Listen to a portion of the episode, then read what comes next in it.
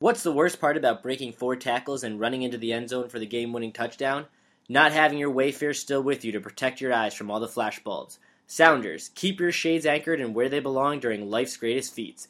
Head to soundergoods.com and use promo code KTTC to get 10% off and free shipping with any order. You're listening to the Keefe to the City podcast.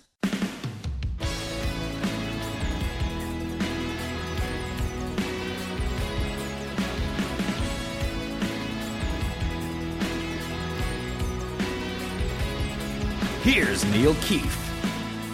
All right, so it's December. The holiday season is upon us, and uh, here in New York, uh, there's no football to look forward to. If you're a Giants fan like myself, or if you're a Jets fan, uh, there's usually not football to look forward to at this time anyway, so you're used to that.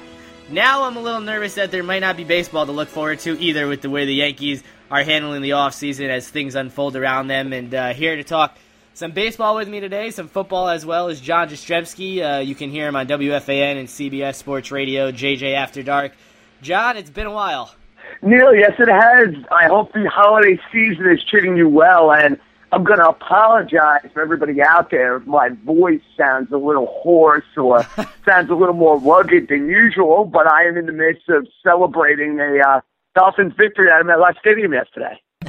well, for you, I guess uh, before we get into the baseball, you know that was almost uh, a Dolphins disaster, and I, I, only watched the game here and there because, um, you know, I, I didn't really have any, uh, you know, monetary investment in it, and uh, it's the Dolphins and the Jets, so it didn't really matter to me. I just I figured the Dolphins were going to roll them, and when I saw Dolphins, uh, you know, by seven. I just figured that was that was a little too low. Obviously, uh, it wasn't low enough, and the Dolphins barely escaped the Jets. If the Dolphins lose that game, that's got to be like in your lifetime for the Dolphins, like at least the top five, top five maybe loss. I don't know if it would have compared to last year, Neil, in the sense that if the Dolphins would have beat the Jets in Week 17, it would have been a surefire, no doubt, playoff team. So I would say last year is up there as one of the mo- worst losses in history of my time of being a Dolphin fan. I'll never forget 2002, the last game of the year up in Foxborough, and then the Jets ended up beating the Packers 41 nothing. Dolphins pulled 11 point lead five minutes ago.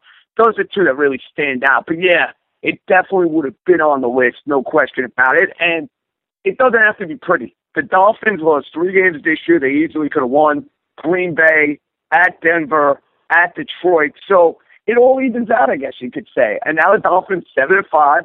It's a playoffs ended today, which unfortunately, or if the playoffs were to start today, unfortunately it did not. Dolphins would be in the playoffs. They got to win three of the next four. They win three of the next four, Neil. They're going back to the postseason.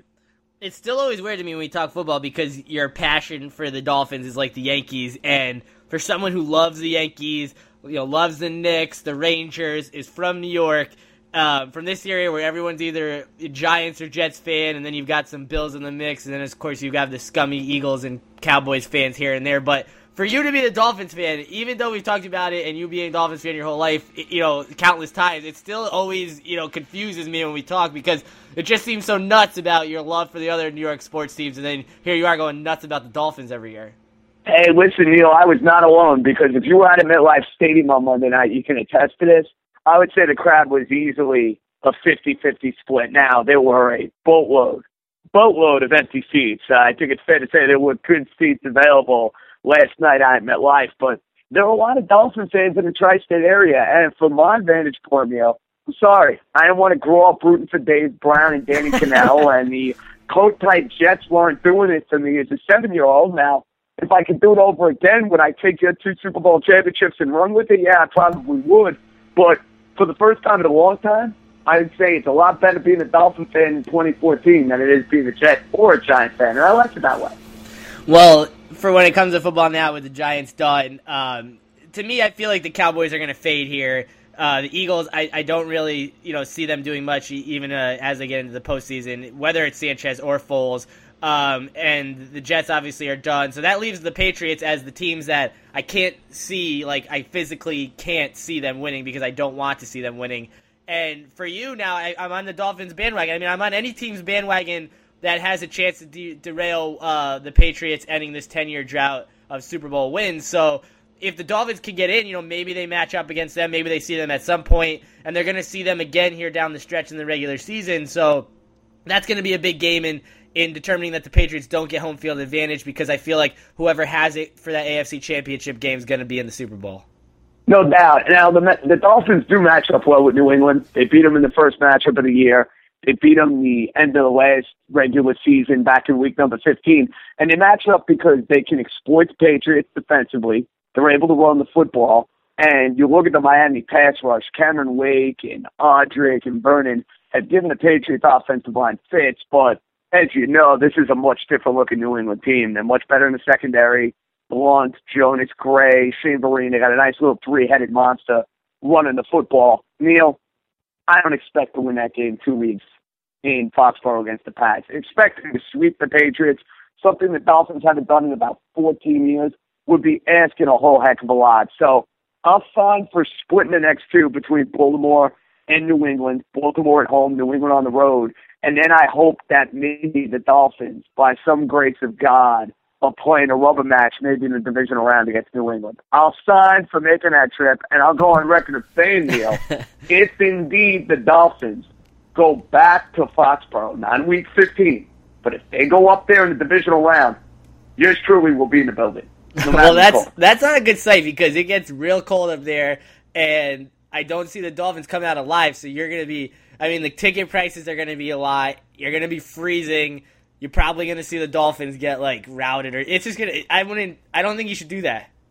Well, we'll see if it happens. I'm telling you right now, if indeed my team wins a playoff game for the first time in what 14 years, I may be a little giddy, and I may actually be a little bit adventurous and decide to make the trip.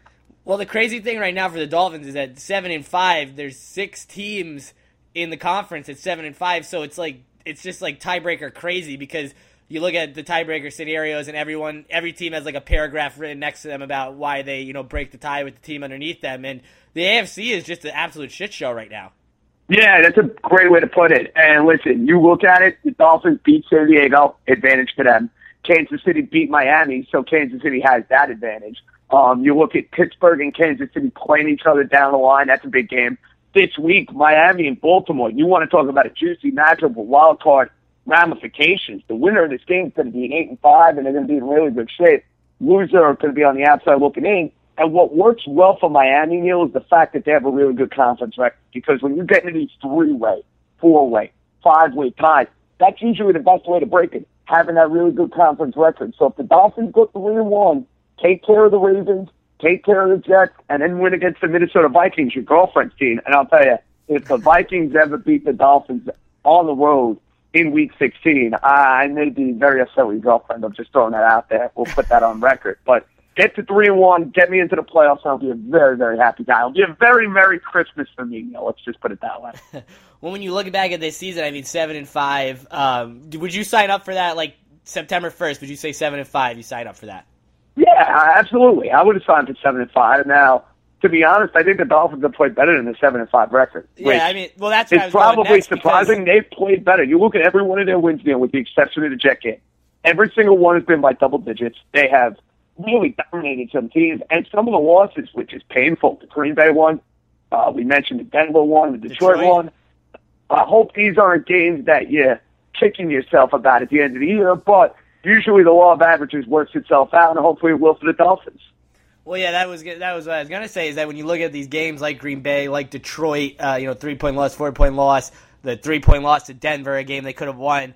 Um, I mean, they could be in much much better shape than they currently are, and and really that Green Bay one, just um, you know, watching that last drive unfold, that that's the one that really comes to mind because even if you if you take the loss at Denver, which is a game you probably assume you're going to lose anyway, and the Detroit game is a tough one as well. But the home one against Green Bay, when Green Bay wasn't exactly who they are now, um, they were still trying to find themselves as a team, and you had that lead going to that final drive. I mean, that's the one that if you end up missing the playoffs on a tie-breaking scenario or by one game, that's the one that's going to hurt.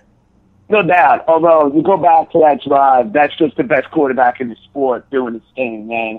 I think we can debate any of these guys, and there's some great quarterbacks in the league. You know, you look at Brady still playing at a high level, Manning still playing at a high level. I think Andrew Luck is certainly on the up and up. But if you're giving me one quarterback for this year, one quarterback for the next five years, give me Aaron Rodgers any day of the week. And you've seen him put on quite a show this year. And I think Sunday's performance against uh, against New England is the one that you're going to look at when Aaron Rodgers wins the MVP award. You're going to say, "Wow, that's why he got the award this year." So, yeah, it's a game that's going to bother me, but at the end of the day, at least doing the MVP of the league doing it to me.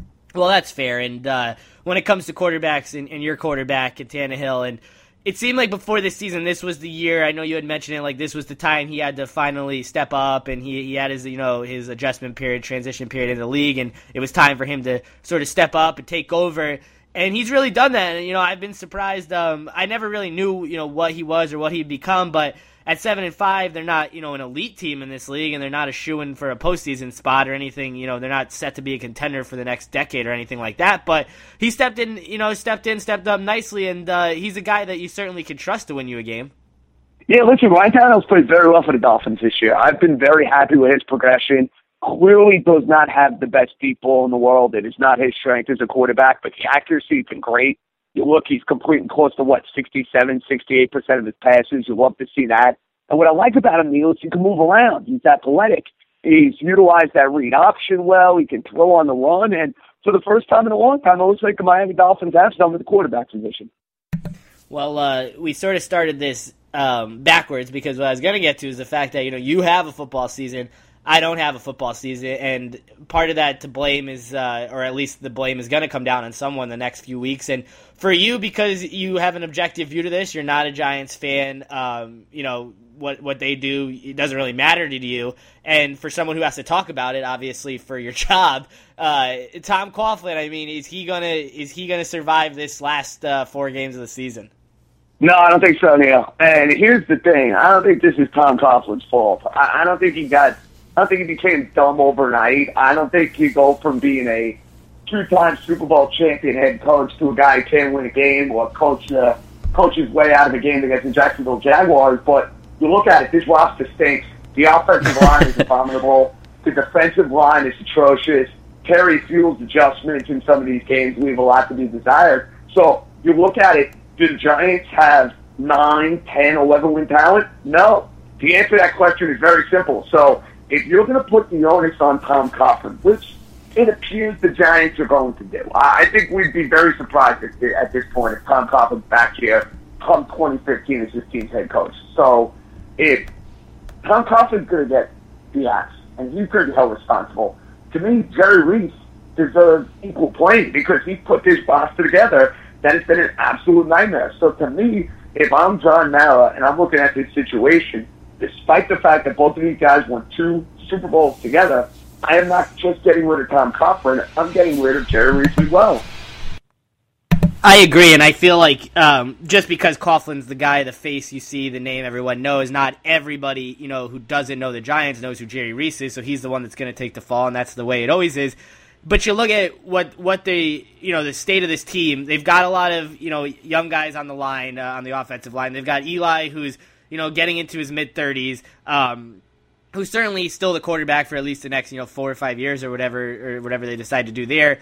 And then you've got, you know, an offensive coordinator who's in his first year, who's not tied to Coughlin uh, the way that Gilbride was, and, and you've got Few on the defensive side, who is, I guess, semi-tied to him now because he's been there the last few years. It just seems like everyone's not on the Giants wouldn't be good. Maybe they thought they'd be better than they are, but they thought at least you had to think maybe they don't make the playoffs. What do we do with Coughlin?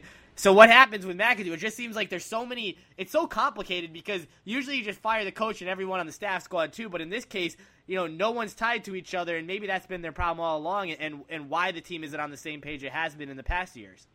I think that's a great point. For example, you know, with the Jets, everybody's out the door. All the coordinators are out the door. The quarterback's out the door. The head coach, the general manager. There's no way anybody's surviving the mess that is the two and ten New York Jets. Giants is a little bit different you look at Eli Manning this year, Neil, and I was one of his harshest critics going back to last year. I thought he played terrible football. I thought he was one of the main reasons why the Giants had a losing record. This year, I actually think the new offensive system has really helped Eli Manning. Look at his completion percentage, look at his numbers, look at the amount of turnovers and the way they've decreased here in 2014. I think Ben McAdoo's system's helped Eli Manning. Unfortunately, the results for the Giants as a team haven't been there. They're three and eight football team, so nobody's going to be singing the praises of the offense coordinator. Nobody's going to be singing the praises of anybody, nor should they. but it's a tricky predicament to be in. Now, as far as where the Giants go from here, if they go out there, let's say, and bring in a defensive minded head coach, I, I don't know who the name may be. I, I couldn't tell you the name. I don't know what the Maras are thinking. But if they bring in a defensive minded head coach or a head coach who has a background on that side of the ball, maybe you look to see Ben McAdoo remain as offensive coordinator and see that head coach come in and really focus on what needs to be done defensively. Now, if they go out there and bring in a new offensive head coach, I don't know, like Jim Harbaugh, for example. I'm not saying Harbaugh's coming to the Giants because I think that would be a weird fit. Knowing Harbaugh's personality doesn't exactly look like a giant prototypical head coach as far as I'm concerned. Very good coach, could coach me any day of the week, but just because of his fiery, in your face personality, I, I just don't see that going along well with John Mara and company. But let's say they bring him in, his background's on offense, he's going to want to do his thing. He's going to want to bring in his own staff. So I can't go into this head coaching search, if indeed the Giants are going in a different direction, and making Ben McAdoo a prerequisite to remain as the offensive coordinator. If it happens, great, but I wouldn't force it upon my next coach. I don't think it's a fair way to go about your business. No, I agree, and I feel like that's you know, like you said, if they bring in a new guy with the prerequisite that he has to be the guy, um, I mean, if you're getting a head coaching job, you want your guys because you know if things go well or don't go well, you're to want to you know have that connection there. And it's almost like if if McAdoo stays as the offensive coordinator for a new coach, you're in the same situation you're in now because Coughlin didn't want to make a change. He didn't want a guy he didn't know. He didn't want someone he can't trust or hasn't trusted in the past. So it's almost like you're repeating the cycle. And unless things go, you know, amazingly well, and the Giants, you know, become a contender again, become the team they were, last you know, a few years ago, then you know you're leaving yourself open to maybe you have to make another change now. And it just seems like they're going to get caught up in this terrible cycle that they probably should have never been in to begin with. And uh, and as much as I hated you know Gilbride and I gave you know him as much shit as anyone when it comes to you know him or Girardi or when Tortorella was here, anyone you know that's you know stepped foot in in, in New York's uh, coaching role the last few years. But maybe he should have at least stayed for this year because you look at the team now, and it would have been a lot easier just get rid of all three of them, whereas now you could get rid of anywhere from one, two, three to none of them. Yeah, I can understand that, but also look at it, Neil. I think the Giants need a new voice offensively, and I know Tom Coughlin has his hands tied to the offense. He's an offensive coach. He's involved with the game the scheming, and all that sort of stuff. But I think a new way of looking at things and a new innovative mind was not the worst thing in the world for the Giants. And I think the play of Eli Manning backs up the point that they needed a new voice there. They needed a little bit of a tweaking of the system. Unfortunately, I also just think this comes down to a simple personnel or lack thereof type problem. The Giants are just not where they need to be on both lines. Offensive line, defensive line killing this football team, and I think it's the main reason why they're three and eight. So we can make it about doing this all sorts of um, some lot to do way, keeping the codes, bringing offensive coordinator, this, that, the other thing. They didn't do a proper job of fixing both of these lines. They can't get after the quarterback. They can't protect the quarterback. Simple as that. Tough to win in this league when you can't do those two things. Well, there's one theory that's been brought up, and that's the idea that McAdoo could become the next head coach, which would just be odd because you know outside of this year, this is his first time as a coordinator. So now he would be going from you know quarterbacks coach to the head, uh, offensive coordinator to a head coach in a three year span. And now you know that just seems kind of ridiculous. That would be like you know being in Congress for one term, then the Senate, then the president, which obviously isn't you know un you know unbelievable, but it just seems like unless he's going to become the head next head coach, which is you know, open to discussion. I don't know if I necessarily agree with that because I don't know, you know, outside of this one year, uh, managing an entire team just seems a little far fetched. But that must obviously be on the table if they brought him in for this one year, knowing that Coughlin could be out next year. Yeah, Neil, that would be like a Barack Obama rise to the president, presidency for Ben McAdoo, but I don't think Ben McAdoo is going to have a "Yes, we can" slogan at the end of each and every speech. So, yeah, that would be a little bit bizarre if the Giants had a better year this season, I could have seen a scenario where McAdoo was the head coach and waiting. But with the way this season is going, I think that would be a really tough sell to their fans. To me, if I'm looking for a head coach, which I think the Giants are going to be doing at the end of the year, I'm not looking for a retread either. I don't want to hear the name Jon Gruden. I don't want to hear the name Bill Cowher for this reason. Look historically in the NFL. Coaches who have won a Super Bowl usually do not get back and win. In fact, no coach has won a Super Bowl, gone to another team, and then gone out there and won another Super Bowl. Mike Holmgren came close. Bill Parcells came close. But you see a lot of these coaches fail when they get back into the mix. So if I'm the Giants, what I would be looking at, some of the hot college coaches who are ready to make the jump to the NFL, or I'm trying to find that next Mike Tomlin, or I'm trying to find that next Mike McCarthy, a guy who's paid his dues, who's waited his turn, and then gets an opportunity as a coordinator to become the head guy, and he's ready to go. I agree, and I think the only thing, you know, if McAdoo say they do make him the head coach and he's awesome at it, well, at least you have a young guy who who, who is the future of the team. But I mean, there's a better chance, as with any head coaching job, that the person's not going to work out well. So, uh, I mean, going into it, if you want to make him or you think he's a head coach material down the line, then I think you have to go with your original thought, which is to keep him as the offensive coordinator, make that a prerequisite, make sure the new coach is on board with that, and then maybe in a few years he finally gets a shot.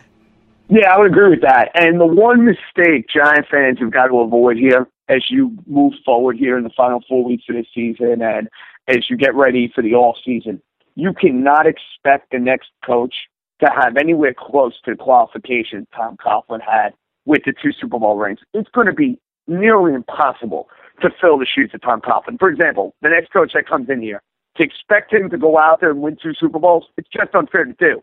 It's very similar to what Joe Girardi walked into when Joe Torre left, where Joe Torre won four World Series championships. The guy never missed the postseason. So Girardi's resume after that, it's just going to pale in comparison because Torre was so prolific as a winner, much like Coughlin so prolific as a winner. So you're not going to be able to replace Tom Coughlin. You just hope that you find the guy down the line who can get the Giants into this new era. And clearly, Neil, I think you've seen it now over the last couple of weeks. It's time for a new era of Giant football. Well, because it's a new era, there is no more Giants football this season. There hasn't really been the last few weeks. Um, that Colts loss after the bye pretty much, you know, sealed it. Uh, then the loss to the Seahawks certainly sealed it for good. And now, John, I'm a little nervous with the way things are going here the last month or so that I might not have a baseball season to look forward to either. We might be looking at a three-peat here of bad Yankees years if uh, things don't change, you know, in the next couple of weeks with free agency. Well, let me ask you, Neil, because clearly the Yankees were not going to go out there and really bolster the offense just because they have so many contracts tied in. Like they weren't going to bring in an outfield that have a gluttony outfield they weren't going to go out there and sign Pablo Sandoval with A-Rod probably coming back. And I think there's a good chance they bring back Chase Headley to play third base. So clearly I didn't expect the Yankees to go after Sandoval. It didn't bother me. Did you want them to go after Hanley Ramirez? Did you want them to go after a big pitcher? Like, I'm curious, because of this roster being the way that it is, what was your plan? What did you want to see Cashman do here in the offseason? Well, I think there's a lot of there's a lot of things here. One is they have to get. I feel like you have to have Lester Scherzer. You have to get another pitcher. The arms they have, you know, while good when they're healthy, they, they might have the best rotation in all of baseball. If you told me everyone would stay healthy and make it, all their starts, and you have Pineda, you have Tanaka. If CC was really himself, if Nova comes back and he was great, I mean, they have a strong, strong rotation. The problem is every single pitcher they have has injury question marks just from this past season tied to them. So that's an issue. And when it comes to the offense, for as bad as the offense was last year, um, you know, it was as bad. It might have been worse than it was the year before when they had Overbay and Wells and Ichiro. Oh, it was. Neil, there's no debate. It was worse than it was and, in and 2013, I mean, and that's saying something. Yeah, I mean, they had Hafner and Overbay and, and Wells, Ichiro. That was like their three, four, five, six most of the season. Um, so you know the way baseball is right now, maybe there's not a way to instantly upgrade your offense, and and pitching is certainly the name of the game. And, if that's the case, then you, you have a chance still to go get one of these two guys. And the numbers I've seen tied to Lester aren't that outrageous of what it's going to take. They've given a lot more to a lot worse pitchers uh, in the last you know 12, 13, 14 seasons. But what gets me is that when you look at the Red Sox, and if the Yankees had gone out and gotten Sandoval and Hanley, then everybody would say it's the same old Yankees making their stupid mistakes and they're signing contracts they'll, they'll regret in a few years. And the Red Sox, you know, probably they might regret those contracts in, in four or five years. But the thing is, they have those contracts for only four and five years. They got Hanley on four years, eighty-eight million, with that vesting for a fifth year. They got Pablo on five years And why don't we? Why don't the Yankees do that? We have Ellsbury for seven years. We went out, you know, we got Teixeira with his crazy seven year deal. They got CC. He opted out. They gave him more years. A Rod's thing was 10 years. So it's like all these other teams, they don't regret their deals because no one gets these crazy ass deals where you're getting. I mean, Jacoby Ellsbury in six years, what is he going to be? I mean, this year, he wasn't. He, he, it was one of his worst years and it was his first year. And granted, he didn't have support and help around him and protection, but I'm tired of people saying, you know, he was the only consistent Yankee. He wasn't even that good this year for the money they're giving him. It just seems like the Yankees are in a no-win situation because if they went out and signed the two deals that the Red Sox did, they would have got killed for it, saying that they're going to regret those down the line. Whereas everyone's praising the Red Sox for upgrading their offense, but to the same point, to the Red Sox credit, they got those deals for about half the years the Yankees probably would have signed them for. And when these contracts do come off the books, they'll be in a better place when they lose to and Sabathia and A-Rod. But that's not for a few years, and waiting a few more years to get back to where they were just is unacceptable given the resources they have. Yeah, I understand that, and I would look to two ways, Neil, to upgrade this team. To me, the days of going out there and giving out the six, the seven, the eight year contracts. They don't work. Historically, look at them. They do not work. So the way to build the roster, I would look for versatile players who can play different positions. I'd call Tampa Bay tomorrow, see what they want for somebody like Ben Zobrist, the guy who can play all over, guy who's going to play every day. Because look at it, Neil, nobody hits 40 home runs anymore. Nobody hits 300 anymore. You want to have guys out there who can play every day and who can at least give you consistent offensive performance. The Yankees, forget about big time offensive performance. They didn't get any sort of consistency from any of their guys. And I think they're hoping that Prado and if they bring back Headley, they could provide that sort of thing. And the other thing I would look to do, you mentioned Scherzer and Lester. I'd love to have one of those two guys. But I'll take it a step further. Forget about them for a minute. Why did the Kansas City Royals get to the World Series last year? They had the best seven, eight, nine all Major League Baseball. When they had a lead after six innings, the game was over. Yankees have the chances. I think they're making a monumental mistake if they let David Robertson walk out the door. I am paying him. The Yankees have the money. They have the resources. I don't care if he ends up getting moved later on. You want to make Betances the closer. Why mess with a good thing? The chances in the eighth, Robertson in the ninth, and I would make a call to the agent of Andrew Miller who to me was the best left-handed reliever in all Major League Baseball last season. If you could put a bullpen together of Miller, Betances, and Robertson, that's as good as it gets. And if you have a lead after six innings deal, you don't even have to score runs. Game's going to be over. I agree, and I think this Robertson thing seems to be something that's happened throughout the Cashman era, you know, or tenure as GM, and that's the fact that when his own players become free agents, they nickel and dime them. Whereas he'll go out and give somebody, you know, he'll go out and put up $20 million posting fees for Igawa. He'll give everyone else's starters 60, 80 million dollar deals. But when it comes to his own guy who should have been taken care of before it ever got to this point, they just don't do it. And now if Robertson walks away, they're screwed because you don't guys who succeed in the bullpen in New York are so far and few between, and guys who succeed in the bullpen consistently year after year are just a rarity to begin with. I mean, would no one would be surprised if next year the Royals seven eight nine guys went out and all sucked and all had four ERAs because that's the way things go for relief pitchers. It's a year to year thing, and the Yankees were fortunate to have Mariano for so long, and they're fortunate that Robert's been Robertson's been great for his six years here, but they're playing, they're gambling way too much here with this bullpen thing. And I know that they've tried to upgrade their arms through a couple trades here now in the offseason. They got rid of Cervelli for a guy. Um, and, and they've got these guys who, you know, you hear great things. They all throw gas. They have control issues. Well, it, you know, you can't teach the gas, obviously. You hope you could teach the control issues, but there's no guarantee that those will go away. And Cashman through anything during his time here has shown that he doesn't know much or, or doesn't, you know, always make the greatest deal when it comes to pitching. And you go back a few years, you know, the Clippard for Al Albaladejo uh, trade, which in hindsight is a is a fucking disaster. And when it comes to starters, yeah. that's got to be on his bottom five list. Is oh, that his easily. worst trade you say, Neil, he's made? Easily. That's I mean that's that's horrific when you go back and look at it. So to trust that he's making these moves and upgrading the bullpen, we don't really know that. We don't we don't know what these guys are going to be until they finally get here, and maybe they'll turn out great. And you know, I'll eat my words about him, you know, making these minor deals in the offseason. But when you have a proven commodity like David Robertson, who's only been here, only knows New York, you know, there was no reason it should have ever got to this point. This whole thing where we don't extend contracts that are still, you know, uh, you know, going on is just the dumbest thing ever, and it's costing the Yankees. It cost them, you know, with Cano because they waited till he became free agent, even though he turned down their supposed offer the first time, and it's costing him here with Robertson. If they let him go, the bullpen, which could have been one of the, you know, solid things going into the season with those two, is just going to become yet another question mark for a team that already has too many. I agree. And the last thing you want to have to the Yankees is who's your eighth inning guy. That was the question we had going into this year, Neil. Let's be fair. You didn't know what Dellin Betances was going to give you. He ended up being an absolute stud. And I think is given the opportunity to close. Will Betances do a good job? Yes. But is it a guarantee? No. I, the idea you can expect him to be Mariano Rivera part two is incredibly unfair incredibly unfair. So I would give him another year, let him thrive again in the setup role. And what's the worst thing in the world that could happen? The Yankees decide in a year or two we're going to flip flop David Robertson and, and, Dellin Betances. Who cares at that point? Pay David Robertson.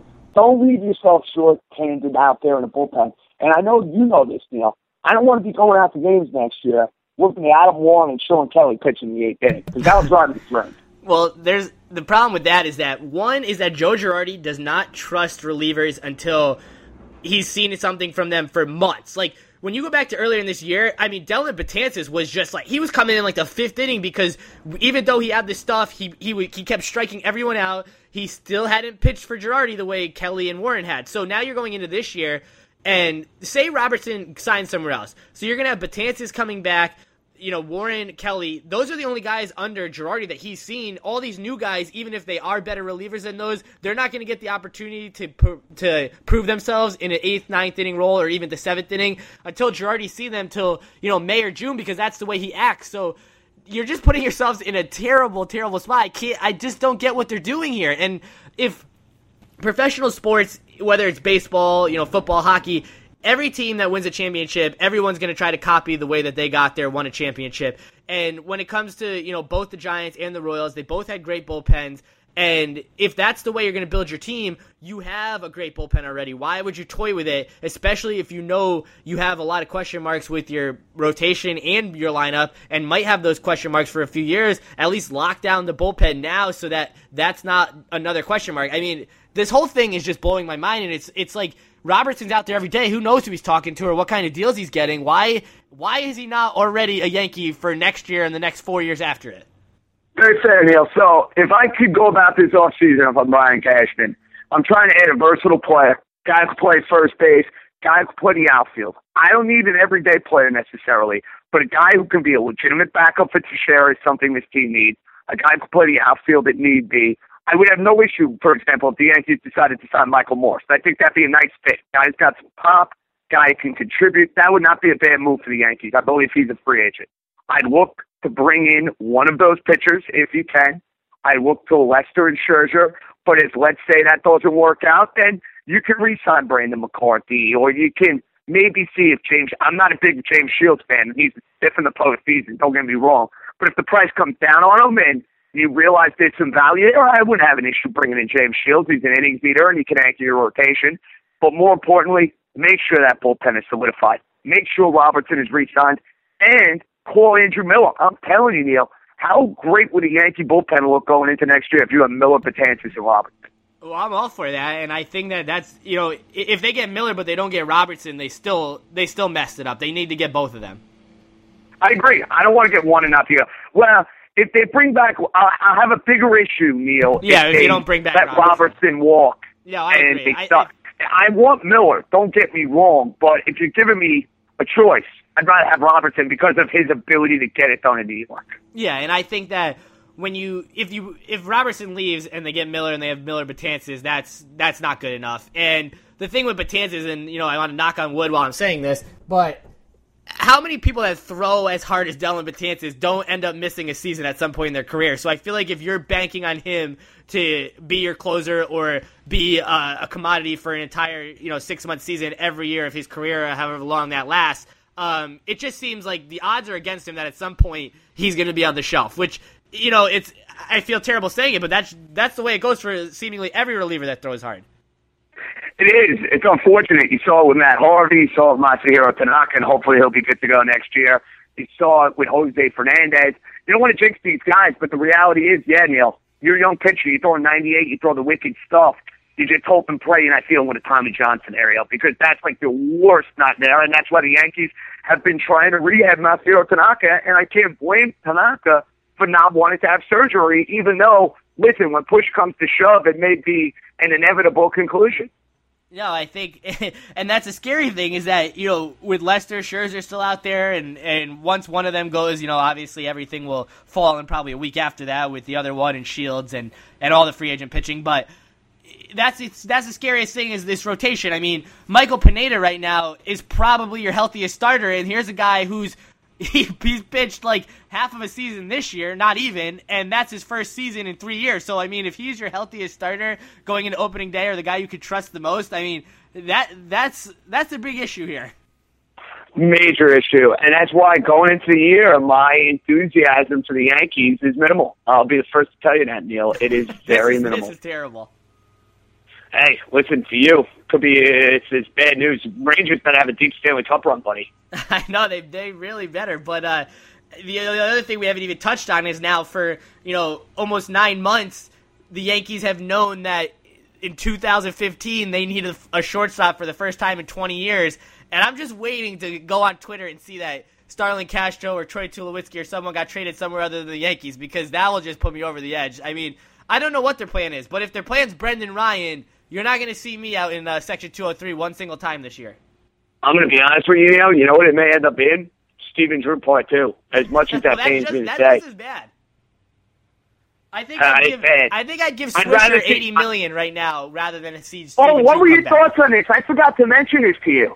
Did you see the report Oh, about three it. weeks ago? I wanted to vomit in my mouth. if the Yankees would have brought Swisher back, that would have been it. And if the Yankees are listening to this podcast, if you bring Swisher back, I am not renewing. You can take that to the bank. I, I just I mean that'll that'll be the cherry on top if that guy, if they can continue the offseason like say Robertson leaves Stephen Drew or Brendan Ryan's a shortstop and then somehow they you know trade bad contract for bad or they just eat Swisher's money just to bring him back I mean that'll be it I mean I might just I might check out you know the Derek Jeter era is over our childhood baseball era is over I might just check out that that might just be it for me in baseball Rock bottom, baby. Rock bottom.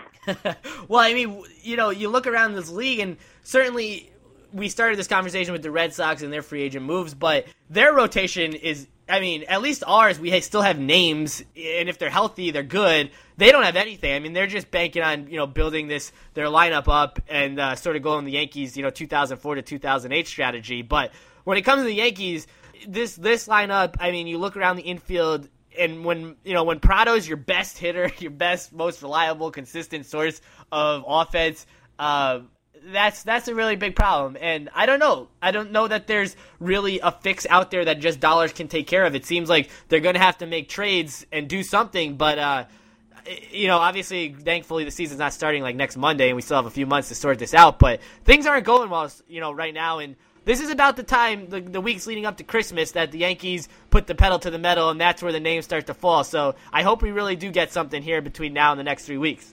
Yes, Neil. Hopefully, we're talking about a month and we feel better about this Yankee team. That's for sure. Well, if you right now had one move that they could make uh, outside of Robertson, what would it be? Great question. Andrew Miller. Wow. Even over like Lester or Scherzer. I want that bullpen solidified, Neil. I'm telling you, you can make all the difference in the world. I want you Lester. can find you can find starting pitching. Look last year, the Yankees with Shane Greene and some of the guys that were running out there were right there, and their starting pitching was not the problem. No, that's that's a good point. I just I just want Lester, not because you know obviously. You want to stick? Yeah, let's be honest. You wanna wanna stick it to him. to the Red Sox. No, I do want that, but I mean he's also. I mean, what is he? Thirty years old. He's a lefty. I mean, if Sabathia is not pitching, they don't have a le- you know they don't have a lefty. They they do need a lefty in the rotation, and it, it's the obviously the added incentive of sticking it to the Red Sox and their fans. But um, I would take Lester over Scherzer. Yeah, I would too. But I have a funny feeling, Neil. If they're going to make a push, it's going to be for Max Scherzer. Just call call it a hunch, call it whatever you want. I, I just have a funny feeling that's going to be the guy they go after. And if uh, yeah, and if the Red Sox somehow sign Lester after trading him away, oh, I'm gonna be so ticked off about that. That would really bother me. I feel that like would really bother. be like but a- I feel like Lester is not gonna have the spine to want to go back there. Kind of like I told don't you know. so I feel thing. like he's I I just get this feeling like every time his name's brought up, they're linked to it, and certainly that's going to be the case because he was there for so long. But But why they- wouldn't he have signed there already if he's going back to the Red Sox? I Wouldn't just it be as simple as one, low- two, three? I just think keep they. I mean, if they've lowballed him to this point that he hasn't signed anywhere, and they low they gave him like four years, seventy million last year, which is just a joke. Which was uh, an absolute disgrace. yeah, I think I mean- he's ended up back with the Cubs. if if for him being if if granted you know what he's done for that organization you know how he's been for them for them to offer 470 just that alone should make him never want to go back there so if he does go back there that's embarrassing for him Totally agree. Totally agree. And if I'm Jon Lester, that's the last place I'm looking to go. I think the Cubs makes perfect sense for him. He's won two World Series championships. Got nothing to prove as far as that goes. He can go to Chicago, anchor that staff, and let's be fair, Neil. With Maddon running the team, with Theo Epstein running the team, they're going to be good real soon. They got some talented young players. well i actually wanted to bring that up but my last thing before that is if you if the Red Sox do get Lester, I think then the Yankees. I think then it's like the Cashman's just out of the way. I think ownership just goes and fucking goes nuts, and you've got like Yeah, Scherzer, you're getting Max. Scherzer. I would agree. And I think already, because of the fact that the Red Sox brought in Sandoval and Hanley Ramirez, it makes it more likely that the Yankees will make a push for one of these pitchers. Yeah, because you can't even if you know even if that even if it doesn't work out for the Red Sox, the fact that they're doing this and they're the you know they're the ones generating the news, they're the team that's actually improving because I think the number one thing to look at is that since game 162, the Yankees have gotten worse than they were and they were really bad. For sure. And listen, you do not want to see the Red Sox doing well. You know full well it bothered the Yankees last year or two years ago when they won the World Series. And I can guarantee you that if they're going out there and making big moves once again, they are going to be full tilt. Let's do something just to do something, like they did last year with Ellsbury, McCann, Tanaka, what have you.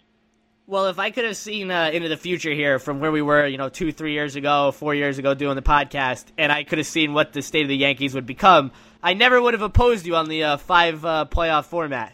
Five team playoff Yeah, seriously. And chew on the nugget, Neil, that since they've instituted the second wild card, the Yankees have missed the playoffs back to back years.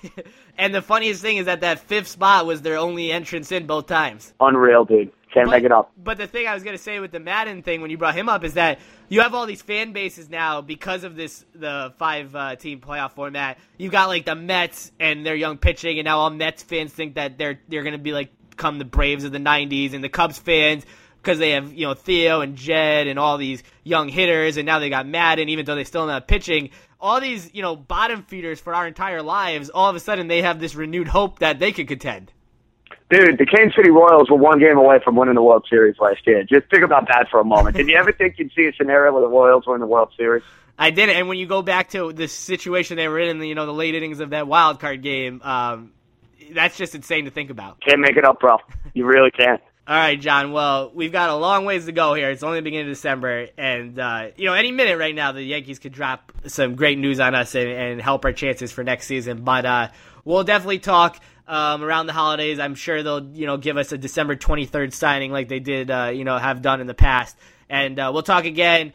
I hope your Dolphins, you know, I hope they get in for your sake because, like you said, they're they're a tough matchup for the Patriots. A good way to knock them out. Uh, maybe they'll steal that win at the end of the season. But good luck to you and the Dolphins, and, and we'll talk again as this offseason progresses. Bingo. That's what I'm rooting for under the Christmas tree. Give me a nice Dolphin postseason appearance and give me a nice Yankee present under the Christmas tree. I'll sign for both, Neil. All right, John. Thanks again. All right, brother. You got it, man.